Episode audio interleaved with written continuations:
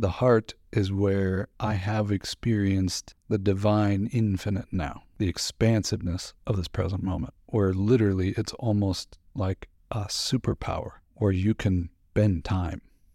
You're an infinite soul in an endless timeline. Yeah. I totally get it. And you can access all that ever was and all that ever is and pull it and collapse it here. Welcome to the Stay Grounded podcast. I'm your host, Raj Jana, founder of Liberate, and it's my mission to help you become the most grounded, loving, and authentic version of yourself that you can be. Each week, I interview experts in the fields of mindset, spirituality, and emotional well being. My brilliant guests share their tools, stories, and unique perspectives to help you develop the skills you need to show up fully for the people and things that matter most in your life. Now, let's dive in. What's up, everyone? Raj here, and welcome to this very special episode of Stay Grounded with my new friend, Mr. Devon Kerns. So, Devon is a badass. This conversation was actually really fun for me to record. Devon and I met at a a one day mastermind uh, in Boulder, and we had one conversation, and we looked at each other. All right, we need to go deeper. and this podcast is a result of that one first interaction. And after I read Devon's bio, you're going to understand why he's just such a boss. So, Devon has over 25 years in business um, over 11,000 hours of experience logged coaching and consulting for political leaders and Fortune 500 executives, while also diving deep into his own spiritual path uh, through meditation and plant medicine. And, you know, this conversation was just really deep and you can only have this depth of a conversation with somebody who has done that much of their own work. And that's what I really feel from Devon. I can feel the depth of his own commitment to this path, to this path of awakening, to this path of learning to access the depths of wisdom within himself. And we talk about so many things, everything around using the heart's intelligent versus uh, heart's intelligence versus using the mind how to let go of the need for control, um, which is truly a function of the mind. Because the heart, if you think about the wisdom of the heart, it's expansive, it's connected to everything, it's pretty unpredictable.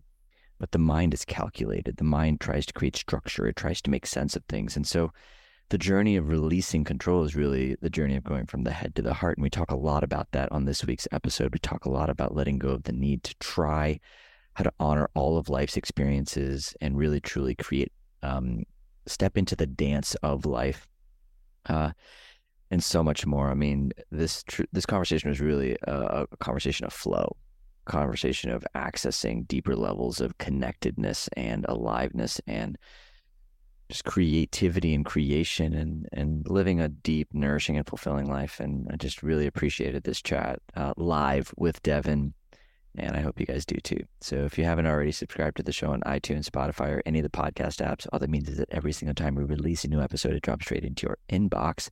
Subscribe to the show on YouTube, wherever you're choosing to tune in. I'm just so grateful that you're here. And I am just excited for you to get to experience just another rad, rad, rad human being that has come on the show because you have given the show a platform. So thank you for your trust Thank you for your love. Thank you for your messages and kind words. And without further ado, here is the amazing Mr. Devon Kerns. Enjoy. Yo, yo, what's up, everyone? And welcome to this week's special episode of Stay Grounded with my brother, Devon. Hey, brother. It's good to be here. So good. Man, what a gift this is. Fast friendship, huh? I think that's the way we work, right? It's funny, guys. For everyone context, uh, Devon and I were sitting in a, in a one day mastermind, and in the mastermind they do like speed dating. It was the way of us getting to know each other. And the second I sat across from Devon, I was like, we started talking. I was like, dude, I really need to have you on the show. And immediately he was like, I've been thinking the same thing. and so here we are, and it's so great, bro. It's just it's been uh, amazing to have the deepening of the conversations before the mic even went on, and I'm really excited about where we get to go today. Same, same. Yeah, it's a, it's one of those encounters that seem to be happening more often than not these days. When you're, when you're just in the flow of things and open, you tend to come across those direct alignments, and you just know. What has been your journey to getting into that flow? that's a That's a loaded question. Um, Or what's true? What what comes? Maybe what was the thing that was always getting in the way from you of just mm, getting into flow? my need to get there. You, you before going live, you started with an intention, and for those that may not know that half of it, I think it's brilliant. Mm. One to ground, hence the name, and two,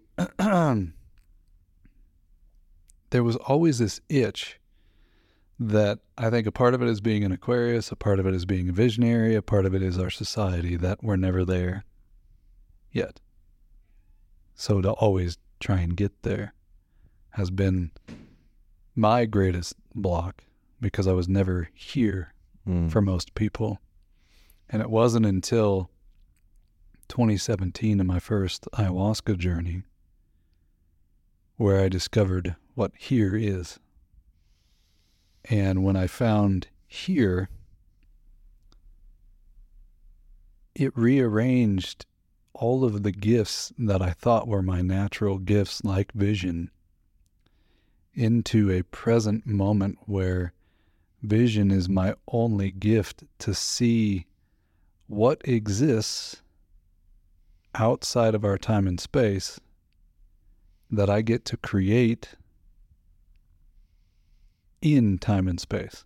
Mm. So I have access to see that which is wanting to come into fruition, that which wants to be created, and I get to l- let it flow through me in every given moment instead of participating in the not there yet, which just has this scratching and clawing and this story that we read books about, that we create movies about around how it has to be hard.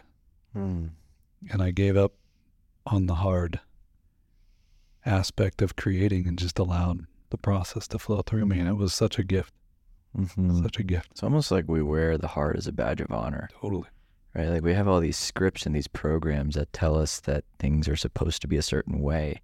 And we've, instead of entertaining an easier way, we've actually learned to just almost like find pleasure in that. Totally. And it's this weird cycle. So that's why it's so refreshing to Mhm. actually like meet people who are taking themselves out of that paradigm and putting themselves into one that is more conscious and connected and Mhm. ease. Mhm. Like when you look at nature, nature is just there's a flow to nature. Mhm. There's a flow to this whole creation that was happening before we were alive, and it will be happening well Way after we die. and for us to think that there's anywhere further along that we need to be Yeah. than where we are right now is, I think, the root of a lot of our suffering. I believe it is one of the core roots of our suffering. And then you tag on judgment and Mhm. shame. And that's where I think that triad creates all that disease and lack of alignment and not there yet and brokenness. Do you think there's a like when when you say judgment and shame? Do you think they're two in the same thing, or are they different? judgment can be both judgment and shame can be projected, but I think a lot of people internalize self judgment and then it can get transformed into shame. Mm. Um, whereas judgment can also just be projected, right? You're doing the wrong thing the wrong way at the wrong time. Um, and most of that comes from the external, which is how we learn to do it on the internal. And then it leads to shame, feelings of shame or guilt. Mm-hmm. One of the things you mentioned before we started recording was just how it doesn't matter. Like, I don't remember how you said it, but you said it brilliantly around like the only true path is the path of awakening or like the one going inward. Because it doesn't matter what's true outside. Can you speak to that again? Yeah, I don't remember how uh, you said it, but it was so, I think it's connected to what you're saying right now versus like the external judgment versus just the internal. Yeah. The the the way I was describing it, and and I always say this out loud, and I'm never really certain if it makes a whole lot of sense, but I hope it does. So, let's say I'm talking to some of my atheist friends, or if I'm talking to um, some of my spiritual friends or Yeah. religious friends. If there is a single consciousness, a God that we are all divinely connected to, which happens to be a part of my knowing, um, but there's also the part of me that knows that I don't know. But let's assume there is a single consciousness, and and and as a being who is given the gift of awareness, that awareness allows for me to see that if I want the things around me to change, as Dr. Wayne Dyer put it, if I want the things around me to change, I have to change the way I look at those things, which means it's solely up to me to shift my internal awareness and dialogue to then observe the world differently and trans uh, transfer my energy out of victimhood into ownership. Mm. On the flip side, if there is no singularity, there is no consciousness, there is no God, and we are just meat suits walking around on the planet, but I want things to change,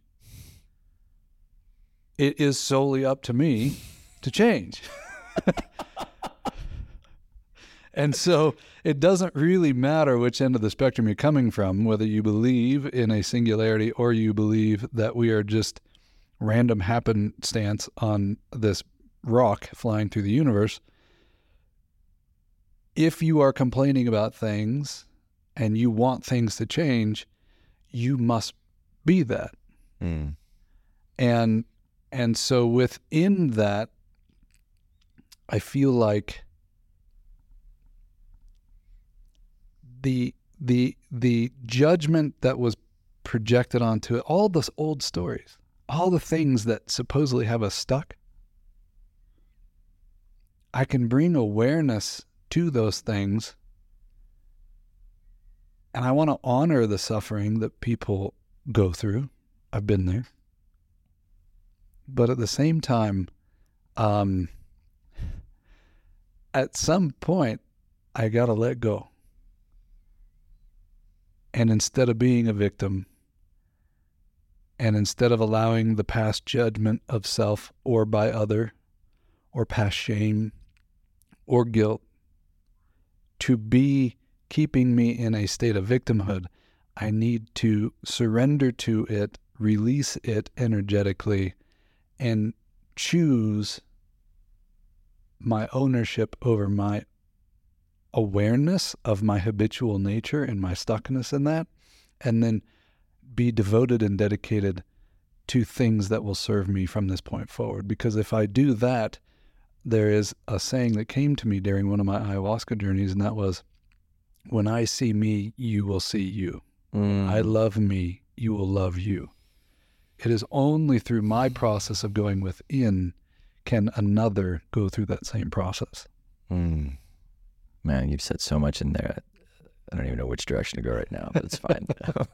um, and the way you're describing it, like, I mean, take spirituality out of it. That is just like, like living a, a, virtuous life, Mm. right? Like it's stepping into your greatest expression. It has not. It, like the spirituality are just tools. Like Right. They're they're they're philosophies and concepts and frames that you can use to create meaning. But at the end of the day, like if you want something in your life, whether it's more joy, more more more more gratitude, more uh, more things to be grateful for, whatever the frequency of thing you want, it comes back to your internal state. And when you shift your internal state, you have the capacity to see a different world. Mm-hmm. It's almost like you can't solve the same problem, or you can't solve a problem with the same consciousness that created it.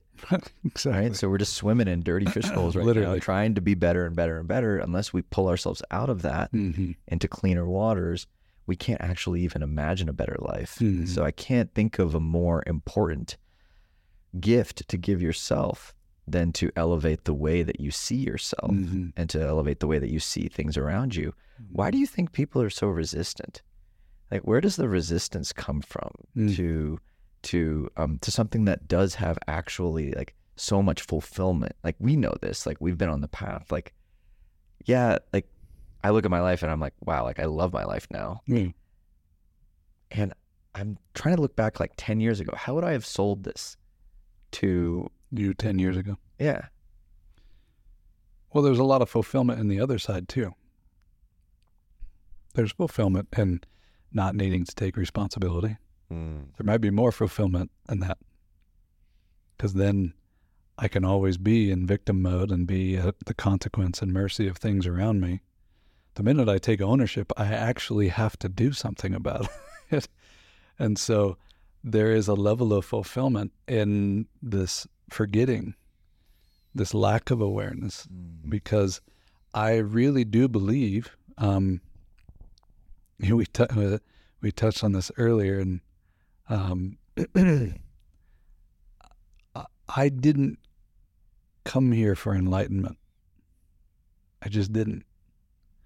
I love messing things up. I love the pain I've been through, and it's been um, a hell of a journey to to you know uh, to have watched my dad who took his life when I was 13 years old and lost several other people within about a year at 13 to observe that level of suffering in my dad who couldn't lighten up about life and became so dense in the forgetting of his choice, at least for me and what I believe as a soul to participate in this humanness. I watched the light trickle out of him, hmm. and and I at such a young age, it actually invigorated a spark in me. It's part of why I am and who I am today to go light that spark up again in people who have forgotten that we didn't come here for perfection. I didn't come here for enlightenment. I came here to screw shit up and to put it back together and see what happens. And there's beauty in that. There is just total and absolute surrender and lightness in my grace to make mistakes and to know that for me, it's always fixable. You're an infinite soul on an endless timeline, just experiencing life in every moment. And what's so beautiful, I didn't realize that about your dad, just had the role that death also played for you Mm-hmm. and your catalyst in your awakening. How how often does death and the impermanent nature of life sort of enter into your awareness and how how do you use that energy to to to make decisions and create the life that you have? Probably more often, I am confronted with it now um, than I ever thought I would be, or that I probably care to be. And not death in the sense that I'm putting myself in circumstances that are extreme that help me walk that fine line, but um, through some of these plant medicine journeys, having experienced this ego death and and and going back to what has been taught to me to be the samadhi, the original no thing, the space of it all, where all existence is, that absence and everything, right?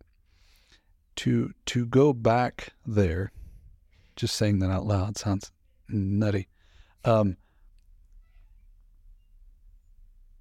it gives you that sense of impermanence or lack of permanence on this planet. Is impermanence a word? I think it is. Or I'm pretty sure it is. Um, but it also gives you an experience of the permanence of everything outside of this life.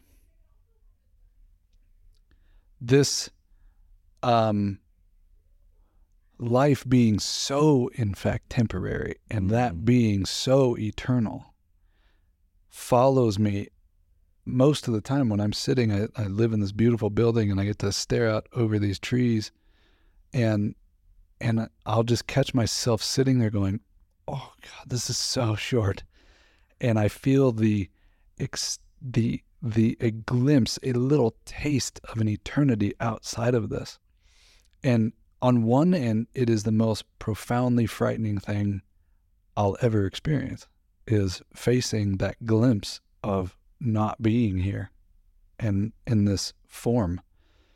On the other end, it brings such passion Mm.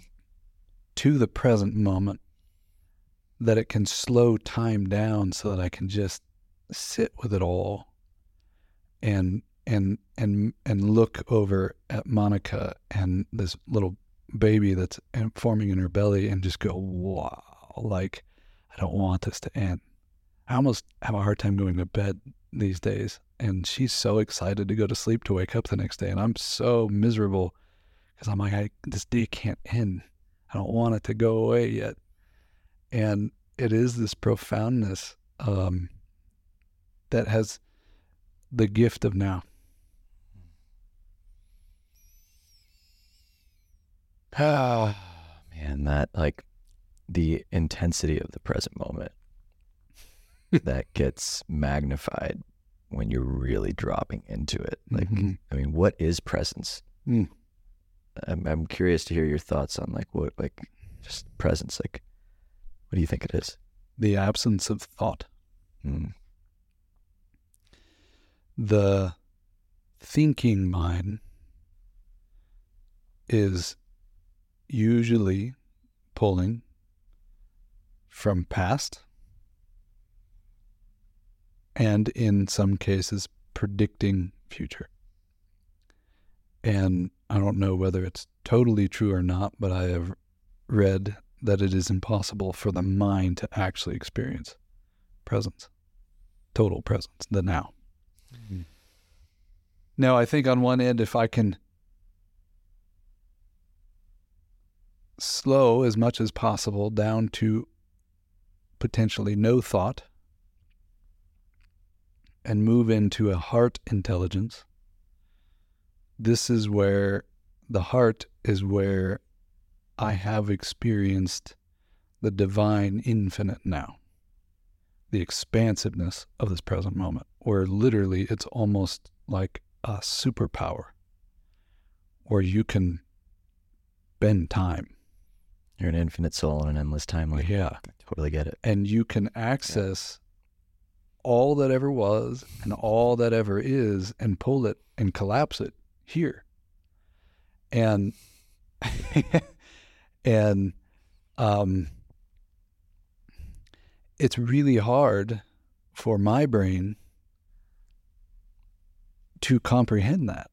And so then my thinking brain kicks in again and I get pulled out of it immediately. It's so interesting. I've been really leaning into this idea of like source led leadership Mm. Where, you know, you're instead of using the thinking mind and the rational mind to strategize. Mhm. Yes, the mind has a role it plays in in problem solving and thinking through things, but there's something about surrendering the mind and just accessing divine Totally. consciousness. And because if if we are endless beings that are constantly moving in every direction, we do have access to everything that's ever been done and everything that will be done. Mm-hmm. So you can always source your guidance from the heart. Mm-hmm. And and I think as a culture we don't have a good uh, maybe a curriculum Mm-hmm. for teaching people to understand the heart, to work with heart information. But I'm finding this the expansive nature of it. There's so if you try to comprehend what's coming through the heart with your mind, you're just going to confuse yourself. Totally. It's almost like you have to Yeah. just operate from intuition, Totally. which is which there's a part of me that calls that reckless, and on the other side there's a part of me that's like that's the only way. Mm-hmm. And so, do you have any thoughts around just like the marriage of the heart with the Mm. mind, and and and when do you call in both intelligences, and and in what for? Um, I'm I'm truly obsessed with heart intelligence. And and I don't mean from a position of study because then that brings mind into mind, it, right, right, totally. you know. um but from a level of experience to see what can unfold through implicit trust in what I would call my divine executive assistant. Hmm. So the way I articulate this to help people that I get a chance to work with um, in this heart-led leadership concept is um, I don't know why I'm talking so dramatically. I love it. Keep it going, man. This is your podcast voice. I, I'm, I'm realizing more and more my thinker is a slower processor, and when my when it's coming from my heart, it's a shorter distance it seems, but it has these delays to it. I apologize to your audience. Um, there is a divine executive assistant. So think of an executive assistant, whether you've had one or not. The uh, the role seems pretty obvious in terms of. I would love to have one where I have implicit trust in she is going to schedule my calendar according to what she knows I should be doing that maximizes my time and effort towards a goal. And if I look at my calendar and I can see that I have a half a day not scheduled, then the question becomes what do you do with your day? And most people in the world of business, if they had a half a day and they didn't have business things on the calendar that she scheduled or he scheduled, then I'd go get a massage, I'd go for a walk, I'd spend time with my family, I'd do things that are fun. And if I had that appointment at four o'clock in the afternoon, all I had to do is show up. So the only action required is to be present in that meeting.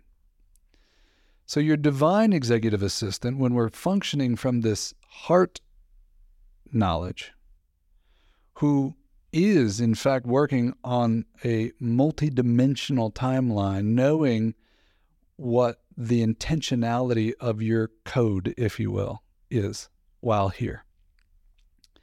And within that code, I've set an objective. I've set a goal to build, in our case, a media company or whatever it is. It knows my intention. I have a vision of an end result. It does require mind to paint vision, to see that which has not come into fruition, to hold that vision and then emote according to the reality of that vision. And as I am connected to the vision in this present moment as a experience that's unfolding in my present moment, I have people pause and ask one simple question What is in my highest and best use right now? As if you were checking your calendar. And most of the time, and this is where most people have an issue, there is no thing on your calendar because there's no thing lining up for you. And what do we do when we don't have an actual calendar, but we just have this sense of I'm supposed to be doing something, but I don't know what to do. And then you ask this question and you don't hear the voice telling you what to do. We usually convolute it with all the busy stuff. Mm-hmm. Oh, yep. And when we convolute it with all the busy stuff, now I'm so busy doing the busy stuff that I've got to keep up with that busy stuff. And now when I forget to pause and ask what is in my highest and best use right now, I'm double booked on my divine calendar. And so, usually, because it's a divine calendar and I can't actually see that calendar, that which I've made as busy supersedes that which is divine. Mm. And the interesting thing here, as I've worked with salespeople, as I've worked with business leaders who start tuning into this, is they think that the slower process of the whole game in trusting this heart knowing, this divine intelligence coming from the heart space.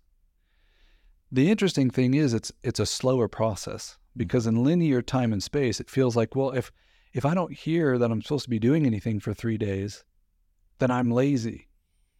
Well, I'll just want to interject on that. Like the, it's slower, but at the end of the day, like if your goal is to let's say just let's say make 10 grand. Let's just say that's what the goal was, right? If you worked every single day for 10 hours and then in three weeks you got 10 grand, or you meditated for nine days and then on the 10th day it told you where to go to find the 10 grand, which one would you take? 100%. Yeah. And the gift is you don't even have to meditate for nine days. You can do whatever the fuck you want. um, it is where we, it is where we get this whole thing convoluted because we talked earlier about hard and busy, and we reward hard and busy. And if it's not, and I, have I've gotten so much crap in my businesses for being the guy that comes down at ten thirty in the morning, just finished meditating, then I go off and I have my coffee, and then I do whatever. Sometimes I cancel appointments, and but yet the vast majority of the time in the companies that I have where you need to sell, I've outsold everybody Mm. on my timing. And it's ironic because the person making the thousand phone calls, I try and get them to understand it wasn't the thousand phone calls that you made. It was when you got to 1001 and you got that no, that the stereotypical saying from some of these people who I won't mention is push through, keep calling, keep calling. Every no is a yes. Okay, cool. Perspective, fun. But it was really the 1001 phone call that you got pissed. And you threw your hands up and you said, I'm not doing this. And you surrendered. Mm. And you called your friend and said, I need to, I, let's go have a beer. Let's go have a beer. And your friend's 15 minutes late. And you end up talking to the guy next to you or the gal next to you. And they become your biggest sale. To your point, that person was there for a week and I didn't know they were for, there for a week. So had I just asked my divine executive assistant, my heart's knowing, instead of seeing this person the following Tuesday, he arrived on Tuesday and was at that bar on Tuesday the week before. What's so powerful about what you're saying is that it's almost like those moments where you're pushed to the brink of surrender is actually a divine redirection. No question. That is exactly what you're saying. It's like stop doing this thing that's just not fucking working right. and let me redirect you in a direction that will bring you to whatever it is that you're meant to experience in this moment. That's right. And I think there's an attachment to wanting to experience a certain thing. How do you work with your own attachments in that way? And like, like let's say you're going on a thousand sales calls, right? I find it hard for me to like. I wouldn't. I- But anyway, well, let's just say that Raj did. Raj is the is, is is the young you know guy in his twenties trying to hustle his way to what he wants, right? Like, if I throw my hands up in the air, like there's still a part of me that yearns for the sale, right? But it's almost like at that point, how do you distinguish between attachments and yearning? I guess, and I don't know if I'm asking this question the right way, but I think what I'm trying to ask is like, I don't want to be attached to the sale, but at the same time, like, I really desire the sale. Mhm. well, you, you might be at a point where you need the sale,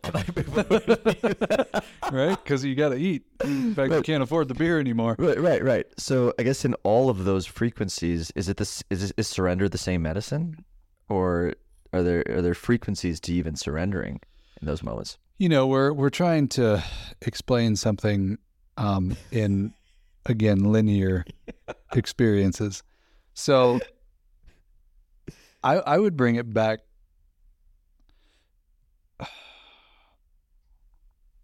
All that we've talked about so far is important and relevant to this particular question because judgment is here. Mm. I'm not enough. That starts creeping in if you're making the actual thousand phone calls. Mm. I'm not enough, so I had to listen to, I had to go ask the other person who made the thousand phone calls who's successful. And he thinks it was the thousand phone calls that made him successful or the 10,000 phone calls that made him successful. And in many cases, repetition is important, but repetition is really about the confidence, right? It's Mm. it it isn't necessarily um, a necessity Wow. I to just want, create. I just want to really anchor that in for a second. Repetition is about bringing up the confidence, and once you have the confidence, the sale can happen overnight. Right. Wow, that's really profound. And and so what I'm really lacking from day one on the job in this particular scenario is the knowing that I can. Because of probably other scenarios that took me out of the belief. Or it very well could be a lack of alignment, and I don't really even want to be here in the first place. I mean, so many people are doing something based on what they think they should be doing. And man, this is so, oof, we can go so deep here. Do what you love. That's what people say. And then our assumption, at least my assumption for many years until I understood that doing what I love does not mean do what you love in order to make a dollar, in order to generate money. I've found do what I love anyways. And if I'm doing what I love anyways, I'm doing these things that are leading to this essence of loving my life. And then I sell books. I'm going to sell a lot of books. Not because I love selling books, but because I'm in the frequency of doing what I love mm-hmm. and I can find something that I love about this. So when we think of like, if you go and do what you love, that you'll be successful, that's not necessarily the thread that I think is crucial here.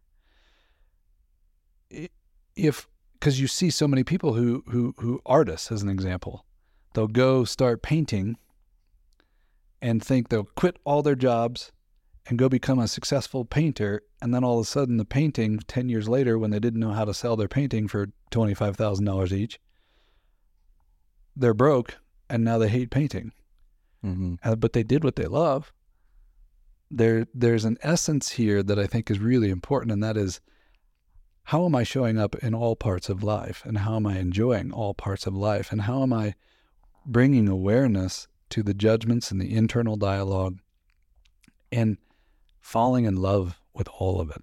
You know, it's it's just so beautiful. I love this kind of frame around like how you do one thing is how you do everything, and you are the common denominator. So the same judgments that you're facing in work are also going to be the same judgments you face in relationship, and that's actually been, you know, the most healing yoga for me. We were actually talking about how awareness is the ultimate medicine. Mm-hmm. You know, before we started recording, and like I've been realizing more and more the more aware I am of how I'm showing up in one area of life only creates compound interest in another. And there's this weave. And so the more we can just access that frequency of love Mm-hmm. in one area of life. I remember my um in my last relationship, actually I, I don't think I've even talked about this. show. This, this is fun. Um, before my company Liberate came, Yeah. you know, I was doing a lot of other businesses and a lot of partnerships and they were toxic, not really healthy and um, I didn't love what I did. Mm. I was not in like a good space. And then I met my former lover, and we fell in love, Mm. and I felt my frequency rise, Mhm. and I felt the love. And I remember one of the first questions that I asked myself was, "She's the first one that like truly helped me realize, like, wow, I don't feel this way in my work." Mm. And that was the seed to start making changes in my life. I started looking for work that brought out the same level of love in me that she did. Mm-hmm. And then Liberate came in. Mm-hmm. And now that. And so it's like there's a brilliance to following what you love and not just doing what you love, but being love Yes. In it, right? It's the Correct. frequency of love that you are channeling into everything you do. Some people call that passion, Mm-hmm. whatever you want to call it, but Mhm. there's a there's a frequency to just how you show up when you are excited Mm-hmm. that is worth paying attention to. Mm-hmm. Yeah, I, I think that's I think that's not only true, it is um, how the whole game works. Well, when we talk about uh, the law of attraction, there's one component that I think is important that's missing out of the conversation around manifestation. Manifestation is a part of the process, but materialization is the goal that we're seeking Mm. to bring things out of manifestation into materialization. And what's required is during the manifestation process, the emoting is like the radio wave coming from you that is then finding other people or other circumstances or other scenarios or other um, signs and synchronicities that are aligned with the same frequency that you're emoting. And emoting is what starts gathering the necessary things in this three dimensional world that then participate together in order for it to materialize. But when we are having these conversations about creating anything or doing anything, and and and so much of the spiritual community seems to be shunning the actual possession of materialized things. hmm But but w- how do you change a world that is materialized and if we don't Without like materials. it without materializing things? Yeah. So we're missing a component there and we're missing the importance of the ingredient of loving and desiring and wanting to bring in to fruition that which I want to see created in the world. There's this. Um, it's almost like spiritual bypass to not to not yearn for Yeah. abundance. Yeah, Because like, I mean, look at nature. She is so oh, abundant. totally. right? Like so, like we're literally going against our very DNA by telling ourselves we're okay. Not ha- it's okay to be happy with what you have. Yeah. that's very different than Yes. than not allowing yourself to yearn for more Yeah. or yearn for your heart's deepest desires. I think there's truly, if I had to connect to certain people in my life that are that way, Yeah. I think there's a fear of being disappointed. Completely. There's a fear of that heartbreak Yeah. and that rejection that actually keeps us from spiraling upwards. And and until we actually learn to not fear the feeling within us, Mm-hmm. which is the work at the end of the day, like Mm-hmm. it we are always going to be trapped by the limitations of what we perceive is the problem. Mm-hmm. But it's really not money's not the problem. No. Money is amazing. I love money. Yeah. I, I Totally. there's a there's and even saying that in that way, like there's nothing wrong about even saying that, Yeah. and that's the thing. So It's well, money is a is a byproduct of value. mm, and it is an important ingredient. Currency is an important ingredient in the flow of creation. There is a current that needs to take place for value exchange. And when you do something with me or for me, if I have no reciprocity for that, or there's no value behind what I give you, I give you a rock, you're gonna be like, never doing that again, right? Yeah. There's got to be value within that, and we've lost the intentionality of of money due to all these judgments. Which, going back to judgment again, um, what was really helpful for me, and it seems so simple when I first heard it, and I shared it with everybody in that uh, group, mostly because I forgot to bring a gift. So I just shared something. But it was truly a gift for me while we were in Panama and I was um, on this incredible mushroom journey. It was presented to me that we are receivers of all things at all times and givers of gratitude for all things received. They're really loud out there. Um, and at first I was like, oh, that's cute. Right? That sounds like something cliche that I've probably heard before. I'm a receiver of all things at all times and a giver of gratitude for all things received. Okay, yeah, I'll open up to receiving. I need to work on my receiving. I could receive more. But then, in its wonderful sarcasm, as I experienced the universal divine knowledge and knowing, smacked me upside the head, and said, No, dum dum. Your eyes receive light, your ears receive sound, Your mouth receives taste. Your skin re- receives touch. Your being receives energy. Your body receives food. You are literally a walking receiver 24 hours a day. Mm. And as I sat back and then I went, Oh, I'm not broken. I am a receiver of all things, all things, capital A L L, at all times, capital A L L. And my only requirement in the law of reciprocity is to be a giver of such profound gratitude for all things received. And when I'm capitalizing the A L L, it means all things Yeah. the pain, the suffering, the the um, joy, the happiness. I came here to be a receiver and a vessel of receiving all things. You know, it's almost like my favorite, and I have no idea if this is true, but it's a beautiful frame to think about the soul. You know, like if you if if the soul is sitting in oneness, constantly in the state of divine unconditional love. Yeah. And the soul looks down at earth and it starts to see this range of wow. I could experience sadness, happiness, anger, disgust, jealousy, joy, ecstasy. Sign me up for that because this is really boring. Soul then chooses the human experience, Mm-hmm. but the soul gives us amnesia Mm-hmm. because the gift of remembering Mm-hmm. the divine, unconditional nature of this whole thing is Mhm. so beautiful that he's not going to rob himself. He or she is not going to rob himself of that gift. Yep. And when I heard that that frame, it's always brought me back into exactly what you're saying, which Yep. is this the the the gratitude for all of it. Like you you can't be grateful for what you have today if you're not grateful for all the things that made you who you are today. And there's this deep resistance to wanting to just surrender. But I Mhm. think that that you said it so beautifully. The the act of being grateful for all things is the greatest act of surrender. Mm-hmm.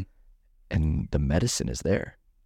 Completely. It is um uh there's a book by Neale Donald Walsch who wrote Conversations with God. Mhm.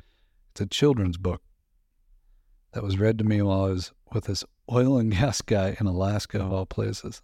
He sat me down by the fireplace and he goes, Sit down, I'm gonna read this. And it's called The Little Soul and the Sun. And a part of it refers to what you were just talking about. We are in a world of duality. You can't have here without there. You can't have up without down. You can't have in without out. You can't have light without shadow. It is the judgment of those things, like shadow based, dense, heavy experiences that create emotion that would equate to pain and suffering, that we resist. But they are 100% necessary in order to experience bliss, joy, love, all the other profound chemicals that get fired in our body.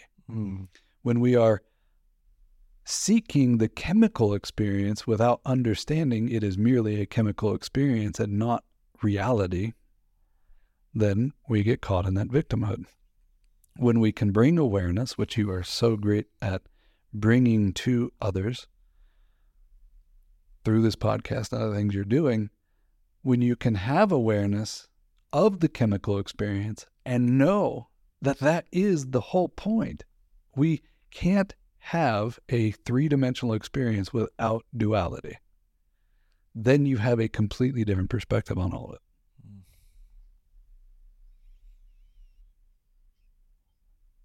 Ah, man. it's, It's so fun, isn't it? it's so good. I Yeah. just like, like it could it be that simple? I guess you know it took. It's taken me tens of thousands of hours of study and doing the work and going into journeys and being in the experience and to arrive here Mm-hmm. where the the the the surrendering and the and and the appreciation of all Mm-hmm. recognizing that we chose this experience and we're here to have all of it. And when we get there is when we truly begin to live. like it's freedom. Yeah. It's liberation. Yeah. When you are not literally resisting anything. Yeah. You're free. I love posing the question what if you're not broken? Mm. What if you're not broken? What if it is an intentional experience? And all you need to do is bring awareness to the non brokenness. Mm. You, you, when, when we look at our bodies from an energetic perspective, and we talk about chakras as an example, our energetic body, in order for our materialized body to be held up in existence, it needs that which is not broken to exist. And your en- en- when we do uh, meditations, I was of the assumption, as an example, if I needed to ground, since since this is about grounding, if I needed to ground, I would throw on a meditation, probably a a one that would walk me through how to ground. And my thought process while in the meditation as I'm dissipating into feeling grounded was going on a journey where most teachers that I had experienced were showing me to tell my energetic body, be red, root chakra. Now see it going through the earth and rooting itself in the center of the earth. And I would do that over and over and over again, but there wasn't, I would feel better, but I never really felt truly grounded. Until one day I was laying there and I'm like, okay, I'm going to do this on my own. I just put on some good music, get put on that sound bowl, blah, blah, blah. And, and I'm in, I'm in this meditation. I'm like, okay, red. And all of a sudden, like getting smacked in the face again, the universe is like, you dumb dumb. It is. You have forgotten that it is. It is this tone that you humans call red. It is already rooted in the earth. You forgot. Control freak, quit trying to tell what is how to be. Mm. I was like, me? Control freak? I'm like the least controlling person I know. It's like, no, you are trying to control that which is. And as soon as I went, oh, show me how rooted you are. Boom, groundedness, an unwavering sense of safety, security, protected, provided for, just shot through my body. And we're not talking vibrational Shakti energy that I've experienced before, but this overwhelming warmth of just knowing that I've always been rooted in this earth. I couldn't be here if my chakras were not fully functioning. And so the idea that my chakra is blocked, I think, is a misnomer. I think I am blocked from that which is. And the minute I bring awareness to what is, I go, oh, there it is. And it's a much, at least for me, was a much faster path to alignment with my energetic body. That is creator consciousness. Correct. It is the opposite of victim. Right. It is it is it is truly creating and recognizing that you already have everything and you are always creating everything. It's it's it's interesting like I've been really paying attention to this word try. I'll try to do it. Yeah. I'll, I'll I'll I'll try to get it done. There is no trying. There is you're, you're always doing. Right. And so even this nomer of like, I'm going to try, I'm going to make happen. It's like there's this nature to the the the consciousness versus just being it. Yeah. The identi- at the identity level, I this is done. Yeah. This there there's no questions. We are complete. Complete. And and there's a and and it's fascinating because I was in a back in March or April, I did a Kambo ceremony. Mm. And in preparation for the ceremony, for everybody listening, if you don't know what Kambo is, Kambo is like a it's, a it's a very short ceremony where you put some type of frog venom on your skin and you end up throwing up Mhm. energetic parasites. And it's only 10 minutes. Way to sell that one. It is profound. It is incredibly profound, but it's it's it's hard for me to give the frame here Yeah. without explaining it. So 10 minutes, that's all it lasts. Mhm. The shaman that I worked with, he for 3 hours leading up to it kept telling me how to work with the medicine. And one of Mhm. the things he told me was the parasite will only leave your body if you decide Mhm. it does not exist there. If there's any part of you that feels comfortable with it, feels safe with it, that feels like it's getting some value out of it, it won't leave no matter how much you try. Mhm. You must decide. Mhm. And he, for three hours, kept checking in with me. Are you done? Mhm. Are you done with this aspect of you? Are you Mhm. done with this frequency of you? And I just really stuck with me because it comes back to what you're saying, which is we are already whole. Mhm. There are these aspects of us, these entities, whatever we want to call Mhm. them, that are, and, and we focus on those as the truth. But when we come back to the truth, Totally. we are powerful beyond measure. Yeah. And we get to be human. And we get to be human. Yeah. Thank you, Yoda, for there is no try, there's only do. I, I- you know, it doesn't matter how many times you watch Yoda say that. I didn't quite get it until I tried to put on a pair of pants that didn't fit. And I don't know why that was the most profound thing for me, but I'm like, oh, wow, no, it either fits or it doesn't fit, right? Like it, it was it was so silly for me to to I'm like trying even the word trying on clothes. No, you're not. You're putting them on or you're not putting them on. And when we can own that level of simplicity, Mm. Well said. it did or it didn't. It's And I- not And complicated. you said own. yeah. I think that is Yeah. the key word. It's owning being that creator. Yeah. Because when you actually own it, it just becomes really simple and easy. Oh easy. my God. the lens is that you don't play so much in the noise of everything. It's just, it is what it is or it's not. Yeah. And it really is. There's a, there's Russell Brand.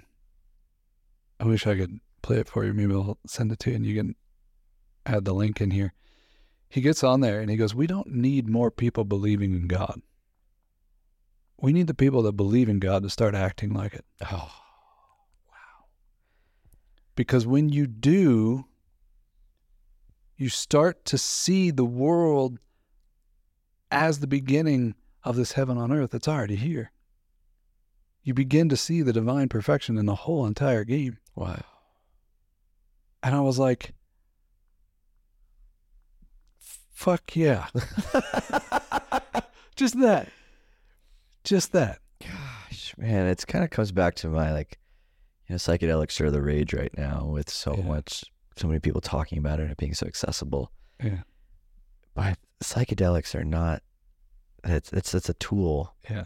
The integration, Yeah. the work, the deepening of yourself. That to me is what I think the psychedelic renaissance is trying to inspire. Yep. But that's ultimately like because we could all be waking up left and right having mystical experiences, but if we don't take that work home, if we don't take that work home into our families, into our work, into our communities, into the ways that we serve, it doesn't matter. Yeah. Not as an evangelist either. No. Just for you, your work. I I have a a human who we had a very interesting encounter that didn't she feels like it didn't end well. I I I really love people like I, whatever you're going through, you're going through, and I was frustrated with the way it ended, um, in terms of an experience with somebody I was just caring about and wanting to be friends with. Um, but their stuckness like really pushed me away. And I recently got a an email from this person, and it was this whole evangelizing of how they found Jesus. And a part of me is just like jumping up and down for joy that they found something that resonates with them. I I grew up in Christianity. I know the gifts out of it. I know the hypocrisy out of it. I get it. But I was like, wow, this is so cool that she believes in it so much. But at the same time, nowhere in that email, uh, it, the first part was forgive me. But then nowhere in that email did it ask anything about me, Mm. how I was, where I was. It was just, you need Jesus in your life. And this is why. And this is what I found. And here's, you need abstinence and blah, blah. She doesn't even know where I'm at. She doesn't even know I'm having a baby. I'm like, what? how, what just happened here? And it made the forget the the asking for forgiveness part feel very focused on her new world and her new vortex as a sucking energy instead of a um, truly saying I'm sorry. Mm. And so I feel for her still in this lostness, even within something that she feels found in. Because when you feel like you need to evangelize, there is judgment in that. Mm. You aren't there yet. Mm. And I think this is the fundamental problem with spirituality and religion and non religion. Oh, you don't see what I see? No, I'm not supposed to. Mm. Mm. Wow, that last line. It's it's it's it's like it's taken. This is so simple, yet it's taken me years to even understand what you just said. Mm-hmm. Like I, I remember when I first got on my path, I wanted everyone to ch- like to do what I was doing. Yeah. I wanted my parents to come to all my journeys. I wanted my my my like just I just wanted everybody to be like on the path without recognizing that they're already on their path. Yeah, The path is right in front of them. it's divinely perfect. So and and them being on their path and me having my frustrations is a part of my path. Totally. It's what awakens me Totally. into my mission, into my vision. And so it's all actually like we're all perfectly walking each other exactly back to our homes. Yeah. Like there's no, and, and that's what's so brilliant when we actually zoom out and think about the brilliance of this machine, this, this consciousness, this existence, how coming back to how we had originally started this conversation around flow Yeah. and how we just continuously enter into meeting the right people at the right time, the right miracles, the right messages to show up. It doesn't matter how awake or not awake we are. We can listen to the call Yeah. and we can make the journey less suffering, Yeah. Yeah. Right? That's our choice. Yeah. And what's meant to be ours is meant to be ours. Yeah.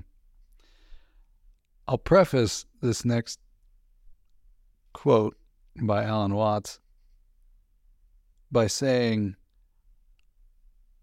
I definitely do not enjoy some of the things happening on this planet. Yeah. The pain and the suffering that comes as a consequence of our forgetting. But I resonated so deeply with this particular statement that Alan Watts was talking about. He said, Imagine if you could shrink down small enough to go into your bloodstream. And within that bloodstream, you would observe a war. A war between white blood cells and things attacking the body and all these things happening within the bloodstream. And in the observation of that war, if you picked a side, you would die.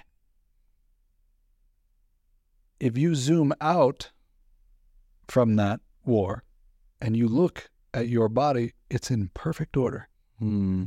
even though there's a war happening inside. And if you zoom out on this planet,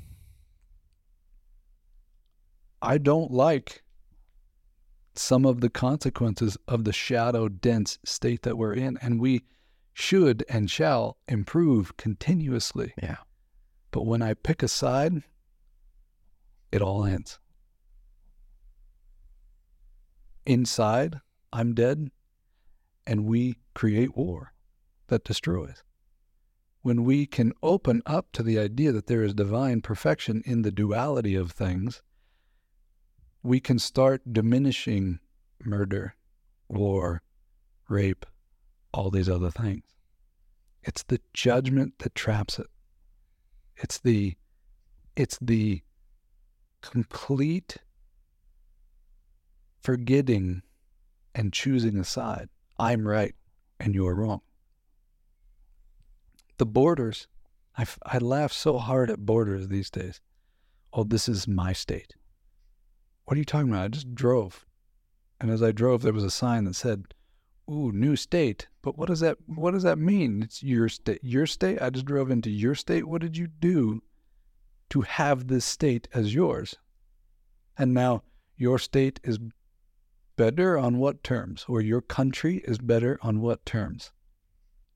What makes your race better, your whatever better? It makes no sense to me. Yeah. And and I can't say that I am not a part of this dilemma because I am. But in this awareness, as the common theme of this particular conversation, man, if I just thought about somebody breaking into my house and stealing my coffee maker because they needed money or they needed coffee, and instead of locking my door, I just invited them in for coffee. And if they wanted to take the coffee maker, knowing I'm abundant enough to buy another one, then they could have coffee and I could have coffee too. And now we both get to have coffee and they don't have to go steal another coffee maker. Or if I just invited them in and I allowed them to sit with me and have coffee, they'd never steal my coffee maker because they could just come in and have coffee anytime they wanted. All right. Why steal my TV if I'm going to let you in to watch my TV? It makes it, it, it, there's a part of this needing my thing, my stuff, my stuckness that I, I, I'm beginning to loosen up around and, and I've been guilty of it for so long. My money. My money. Don't take my money. Don't rip off my time. What? What is this? It's so silly. I mean, it's such a mirror, right? Like we all, I think this is where it's so beautiful to, I love these conversations because one of my favorite parts of the podcast is you get to meet so many different people from all different walks of life. Yeah. And the common theme is that attachment. Yeah. It's the attachment to the things because the mind can spin any level of story Yeah. to justify one way or another, to justify this side or that side. And it isn't until we can access our own version of that witness Yeah.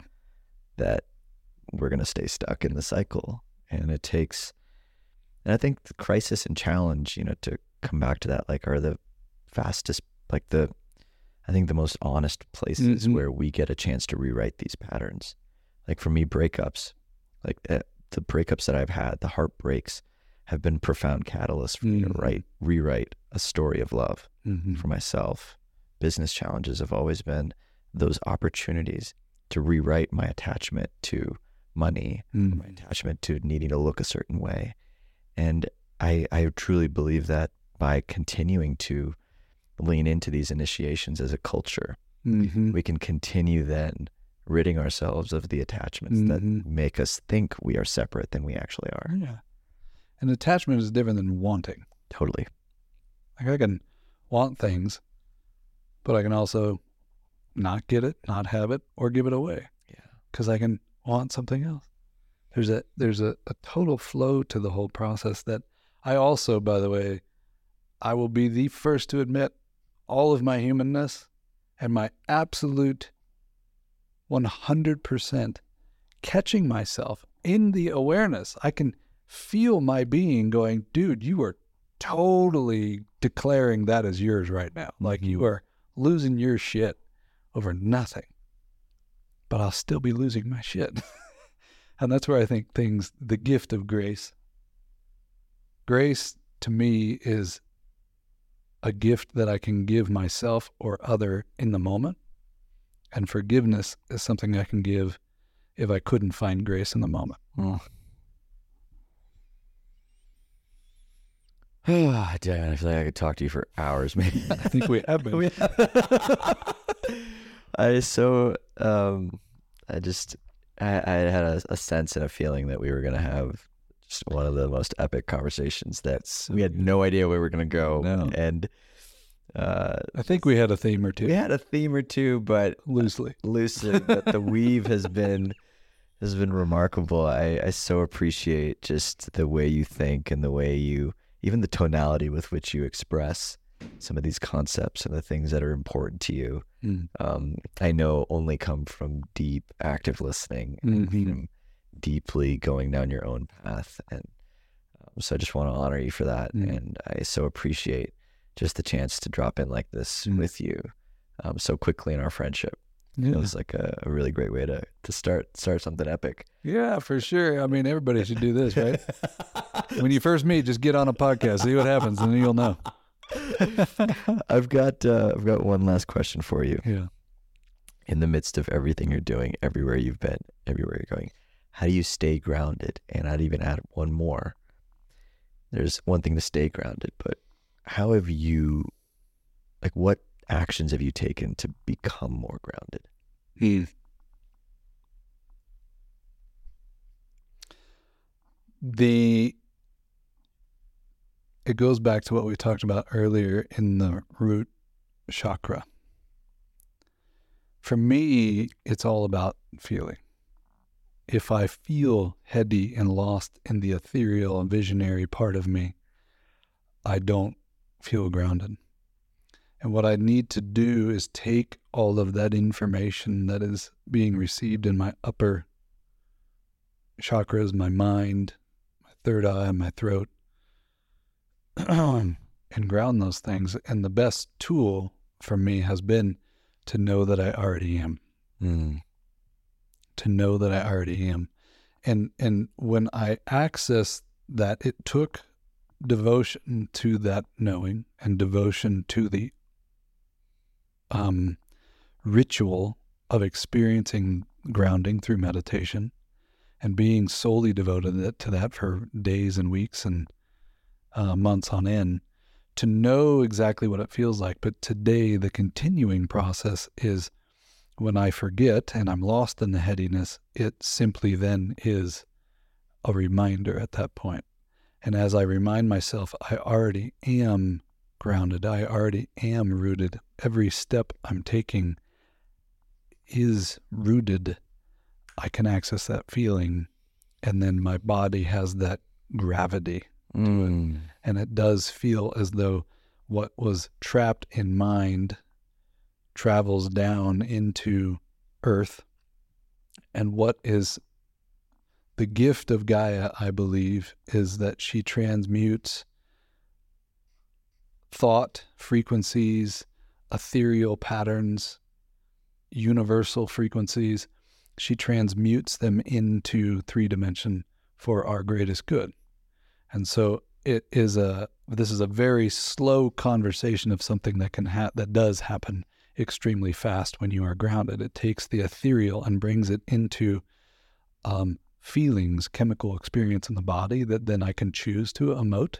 I can choose to vocalize. I can choose to just sit in the feeling of. Um, but it's that gravity, it's that knowing that I'm rooted and grounded that really um, supports me, the knowing, the implicit knowing that I am never not. Mm. Damn, dude. Boss answer. I just love that. Just the knowing. It's so. So I got it right. You got it right. I think you got. I'm giving you an A. You're getting getting God, an A. it's a lot of pressure, man. God, man. I gotta look smart on these things. All right, brother. Thank you so much for just this jam. I so appreciate you. Thank you, man. You are a incredibly special human being, and and and again, you know, we were amongst some pretty epic human beings the other day, and you your frequency stood out.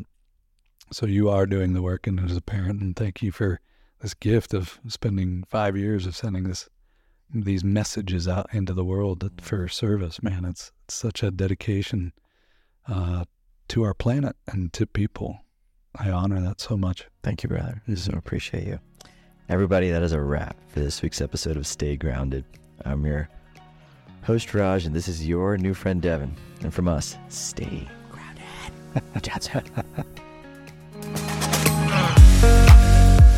Thanks for tuning into this week's episode of Stay Grounded. No matter where you're from or what you're going through, I hope it helps you remember just how incredible you are and have always been. If you're on a path of emotional healing or self discovery and would like to learn how Liberate can support your journey, head to www.rajjana.com forward slash liberate. That is L I B E R 8 to learn more about our current group programs and one on one offerings. I love you guys, and I'll see you next week.